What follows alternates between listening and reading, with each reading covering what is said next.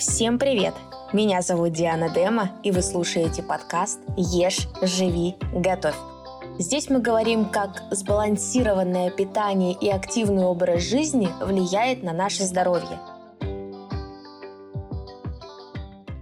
И в сегодняшнем выпуске я хочу затронуть тему воды, потому что это очень важная тема, и здесь очень много мифов. И мы разберем, стоит ли выпивать все-таки всем 2 литра воды в день, можно ли получить от большого количества воды отек мозга, либо можно воду вообще не пить, есть такие люди, либо можно заменить воду морсами, и все будет окей. В общем, очень много вопросов и очень мало ответов. Так что поехали разбираться. Начнем вообще с того, то, что общее содержание жидкости в нашем организме то есть у взрослого человека, составляет примерно 60-65% от его массы. А если рассматривать воду в организме человека, то наша кровь на 83% состоит из воды, мозг на 75%, а кости на 22%. Какие положительные функции несет вода в нашем организме? Первое – это выводит отходы и продукты метаболизма.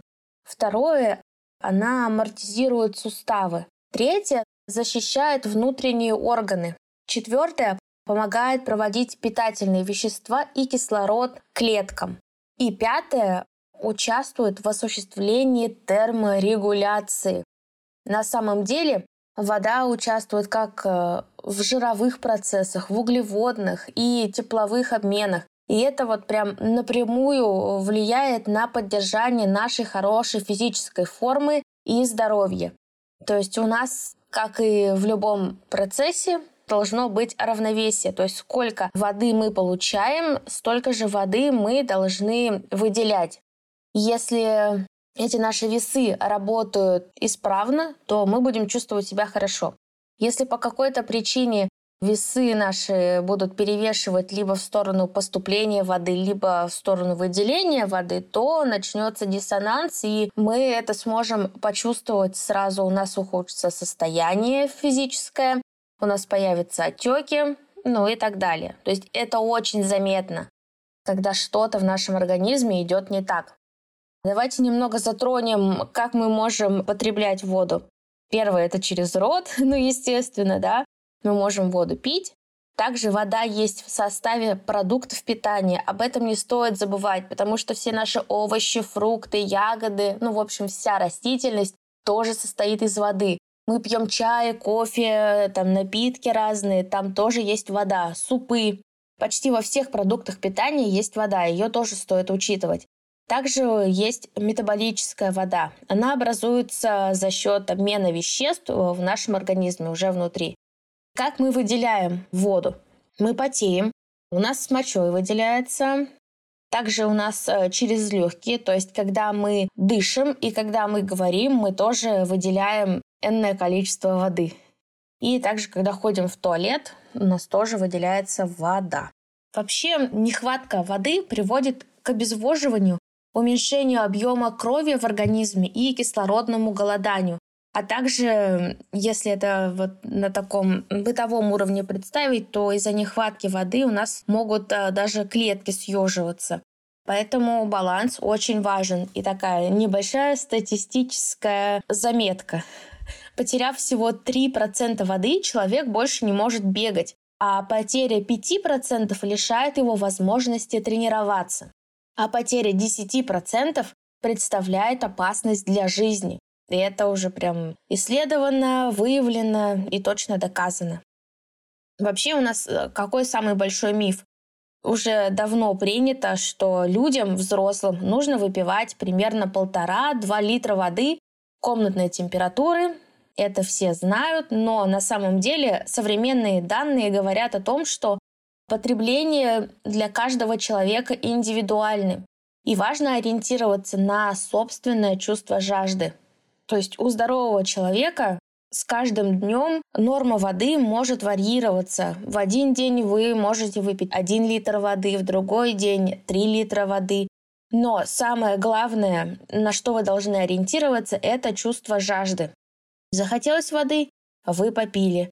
То есть не нужно себя заставлять, потому что, как мы уже знаем, все, что мы делаем через силу, рано или поздно нас либо ломает, либо мы просто перестаем это делать. Все должно быть в кайф. Естественно, на это еще влияет то, какой образ жизни мы ведем, сколько мы занимаемся, как часто мы ходим, какую пищу мы едим, в каком климате мы живем. То есть это зима, это лето, это влажный климат, либо это сухой климат. И об этом все мы поговорим дальше.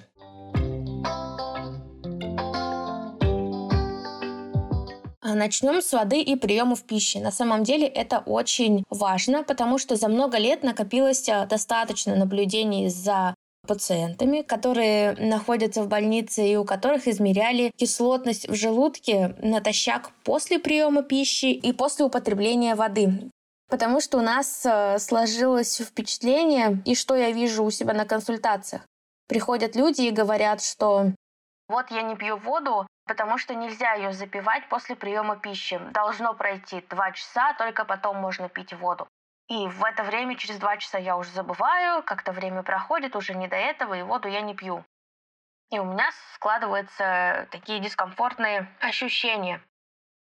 И вот как раз-таки эти наблюдения, о которых я говорила чуть выше, показывают то, что запивать еду водой можно. Это никак не влияет на кислотность желудка. То есть даже есть такой лайфхак. Вы пришли домой, вы очень хотите есть. И вы понимаете, что если вы сейчас сядете, то вы просто съедите весь холодильник и потом будете ощущать тяжесть. И в чем заключается этот лайфхак? Вы просто пьете стакан воды, перед приемом пищи минут через 15 начинаете есть, и у вас так э, быстрее пройдет насыщение. То есть если вы понимаете, что вы хотите есть во время еды, вы тоже можете спокойно выпить воды. То есть в этом нет ничего такого. Кстати, вот даже вода может э, способствовать пищеварению, так как она помогает расщеплять э, еду и необходима для полноценного усвоения.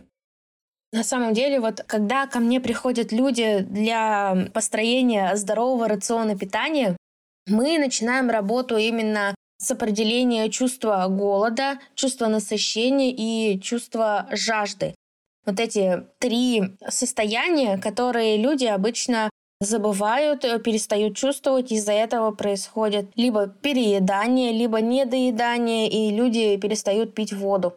И это, наверное, основные э, состояния, которые нужно учитывать, на которые нужно опираться.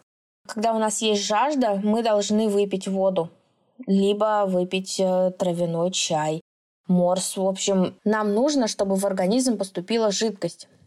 То же самое, когда мы чувствуем голод, значит, мы должны поесть. Но не определенно там 200-300 грамм, а до того момента, пока мы не почувствуем насыщение. Дальше мы поговорим про питьевой режим во время занятий спортом. На самом деле, во время вот спортивных занятий за счет работы мышц, учащенного дыхания и потоотделения человек теряет значительное количество жидкости. У каждого человека это индивидуально. И если не восполнять э, воду во время тренировок, то это, естественно, может повлечь за собой серьезные нарушения работы почек и сердечно-сосудистой системы. Поэтому, чтобы избежать таких негативных последствий, нужно следить за водным балансом во время физической нагрузки. Почему вообще нужно пить при тренировках? При больших потерях жидкости кровь человека становится гуще, что незамедлительно приводит к снижению скорости переноса питательных веществ и кислорода в жизненно важные ткани и органы. А вредные продукты обмена, наоборот, остаются в организме. Это означает, что у спортсмена понижается активность, работоспособность мышц и органов центральной нервной системы. И второй аргумент, почему нужно пить воду во время тренировок, потому что чем больше мы тренируемся, тем больше воды мы теряем с потом. Как мы вначале говорили, чтобы наши весы уравновесить, чтобы у нас был водный баланс, нам нужно больше выпить воды. Перед тренировкой, естественно, лучше выпить э, воду, но в небольшом количестве. Это примерно, ну, обычно один стакан воды, не газированной, обычной воды. И во время тренировки тоже каждые там, минут 15-20 пить по несколько глотков воды. Но здесь тоже стоит ориентироваться на чувство жажды. То есть не сразу после тренировки выпить литр воды. Лучше именно во время тренировки пить небольшими порциями. Конечно, нельзя дать однозначный и универсальный план питьевого режима. Каждый из нас уникален, у каждого из нас свой организм. И рекомендация, наверное, будет одна. Это утолять жажду, это очень важно.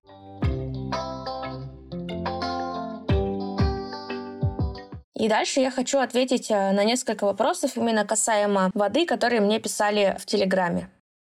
От Натальи вопрос был. У меня не получается выпивать в день 8 стаканов воды. Мой максимум 5 стаканов, но я пью чай и кофе без добавок несколько раз в день. Может ли такой питьевой режим восполнить необходимое количество жидкости в организме? На самом деле, возможно, у вас э, вполне вариант нормы, потому что чай и кофе тоже считаются жидкостью, в них же содержится вода. Наш организм берет достаточное количество воды из этого. Не стоит пытаться добежать до идеала.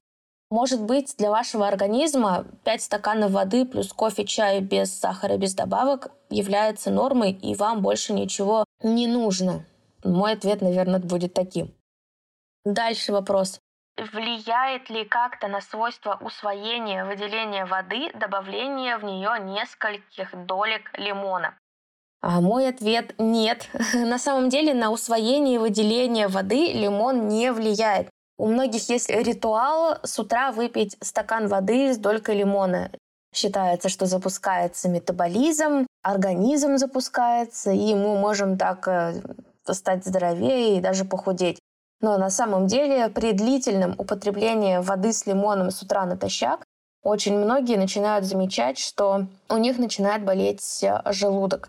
Я ничего не имею против воды с утра. Это очень хороший ритуал, с помощью которого мы можем потреблять больше воды.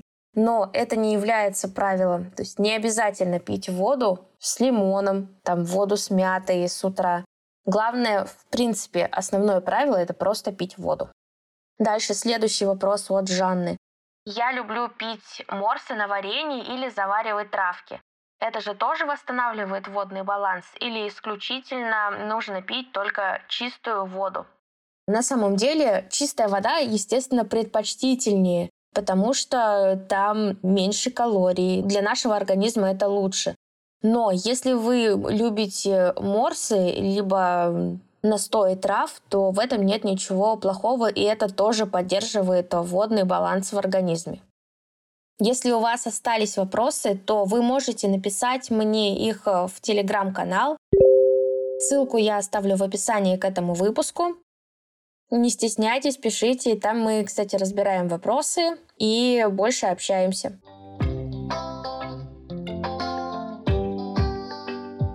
Сегодня я хочу вам рассказать про подкаст «Нормально же общались», с которым я недавно познакомилась.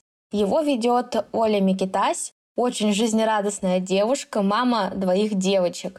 Подкаст этот про людей и для людей с личными интересными историями из своей жизни. О любви, о взаимоотношениях, сексе и дружбе. Она обсуждает с экспертами и просто неравнодушными людьми все то, что нас всех так волнует о важном простым языком и с юмором. Обязательно подписывайтесь на этот подкаст. Мне он очень понравился и думаю, что вам тоже понравится и вы найдете для себя пользу. Ссылку на Олю и ее подкаст оставлю в описании к этому выпуску.